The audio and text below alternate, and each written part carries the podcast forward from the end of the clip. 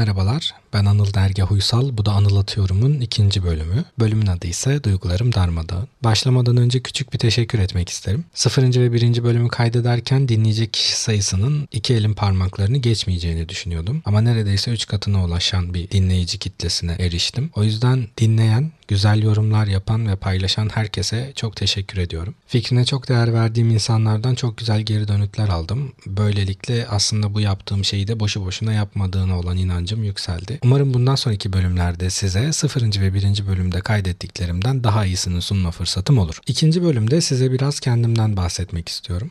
Birileriyle yeni tanıştığımda genelde ne kadar duygusal bir insan olduğumu söylerler. Ama daha fazla vakit geçirmeye başladığımızda benim ne kadar duygusuz, düz ve tırnak içinde odun bir insan olduğumu fark ederler. İnsanlarda yarattığım ilk izlenimle sonunda ortaya çıkan yargının birbiriyle uyuşmuyor olmasından çok mutlu değilim. Ama bunun sorumlusunun ben olduğumu düşünmüyorum. Çünkü bence insanlar ilk tanıştığımızda ne kadar duygusalsın derken aslında ne kadar duyarlısın demeye çalışıyorlar. Duyarlı olduğum kısmına katılıyorum ama birisi bana duygusal olduğumu söylediğinde bunun böyle olmadığını açıklamak için inanılmaz bir çabaya girişiyorum. Bir insanın duygularından bu kadar çekiniyor olması ne kadar sağlıklı bilmiyorum ama şimdiye kadar herhangi bir pişmanlığım olmadı diyebilirim. Ha benim de yoğun duygular hissettiğim dönemler olmuyor mu? Muhakkak ki oluyor. Ama bir şeye karşı yoğun bir duygu hissettiğim zaman örneğin yoğun bir gurur ya da yoğun bir öfke herhangi bir eyleme geçmeden önce sakinleşmek için kendime vakit ayırıyorum. Ve şunu diyorum. Şu an duygusal olarak tetiklenmiş haldesin ve manipüle ediliyor ya da yönlendiriliyor olabilirsin.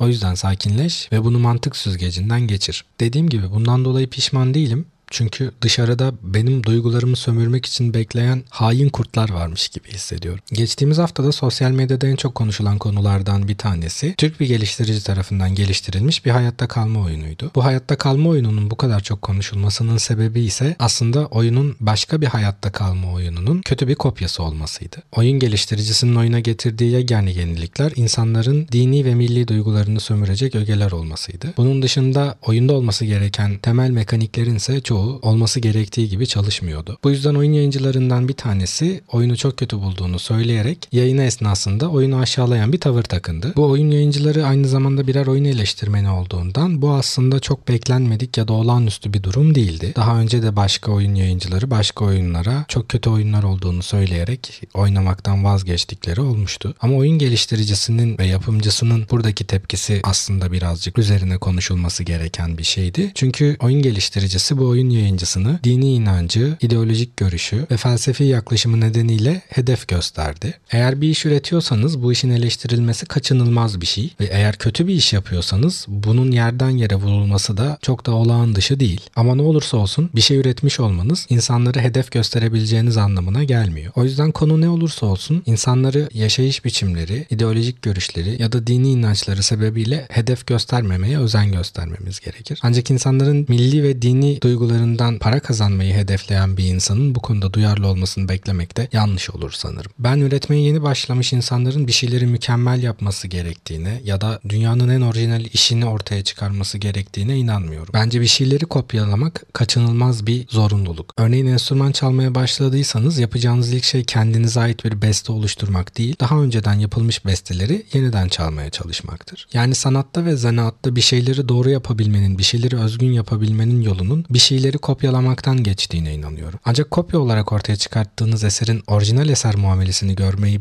beklemek bana biraz hastalıklı geliyor. Eğer ne yapacağınızı bilmiyorsanız bir şeylerin kopyasını çıkartmak bence kabul edilebilir bir şey. Örneğin geçtiğimiz hafta konuşulan konulardan bir tanesi de GAFAM mevzusuydu. Cumhurbaşkanlığına bağlı bir makamdan yapılan açıklamada Türkiye Cumhuriyeti Devleti'nin Google, Amazon, Facebook, Apple ve Microsoft şirketlerinin yaptığının yerli bir versiyonunun yapılacağı açıklandı. Bence bu çok önemli çünkü böyle bir alanda bir çalışma yapılıyor olması ülkedeki insan kaynağının bu konuda kendini geliştirmesine sebep olacağını düşünüyorum. Fakat bence buradaki esas sorun şu ki aslında buna çok daha önceden ülkeye sıcak para girerken başlanması gerekiyordu. Bugün baktığımızda ise sadece bir çeşit sloganmış gibi görünüyor. Umarım böyle olmaz ve biz de kendi ülkemizde yazılımla ilgilenen yurttaşlarımızın kendisini geliştirmeye fırsat bulabileceği daha fazla alan inşa edebilmiş oluruz. Sosyal medyada karşılaştığımda beni en çok üzen şey ise Covid-19 pandemisinin bir çeşit yalan olduğunu söyleyen insanlar oldu. Bu konuda yeni bir şey söyleyemeyeceğim ama bunca insan ölmüş ve insanlar sevdiklerini kaybetmişken birilerinin birinin hala bu pandeminin yalan olduğunu söylemesini anlamlandıramıyorum. Bunu söyleyen insanların nasıl bir motivasyonla hareket ettiğini tahmin edebiliyorum. Ama bir şeyin sizin başınıza gelmemiş olması o şeyin asla olmadığı anlamına gelmiyor. Sanırım bu da bizim empati edemememizden kaynaklanıyor. Ama sosyal medyada pandemi hakkında yazdığınız şeyleri hastalandığı sürece bir hafta doğru düzgün nefes alamayan anneme söylerseniz muhtemelen size beklediğiniz cevabı verecektir. Burada sizden çok önemli bir ricam olacak. Eğer bir konuda onun hakkında yorum yapabilecek bilimsel altyapıya sahip değilseniz o konuda yorum yapmaktan da çekinseniz iyi olur. Çünkü sizin için herhangi bir şey anlam ifade etmese de sizin söylediklerinizi ciddiye alıp size inanan birisi sırf size güvendiği için yaşamını kaybedebilir. Bilimsel yöntemi öğrenin ve bu sorumsuzluğa ortak olmayın. Düşüncelerim bunlardı.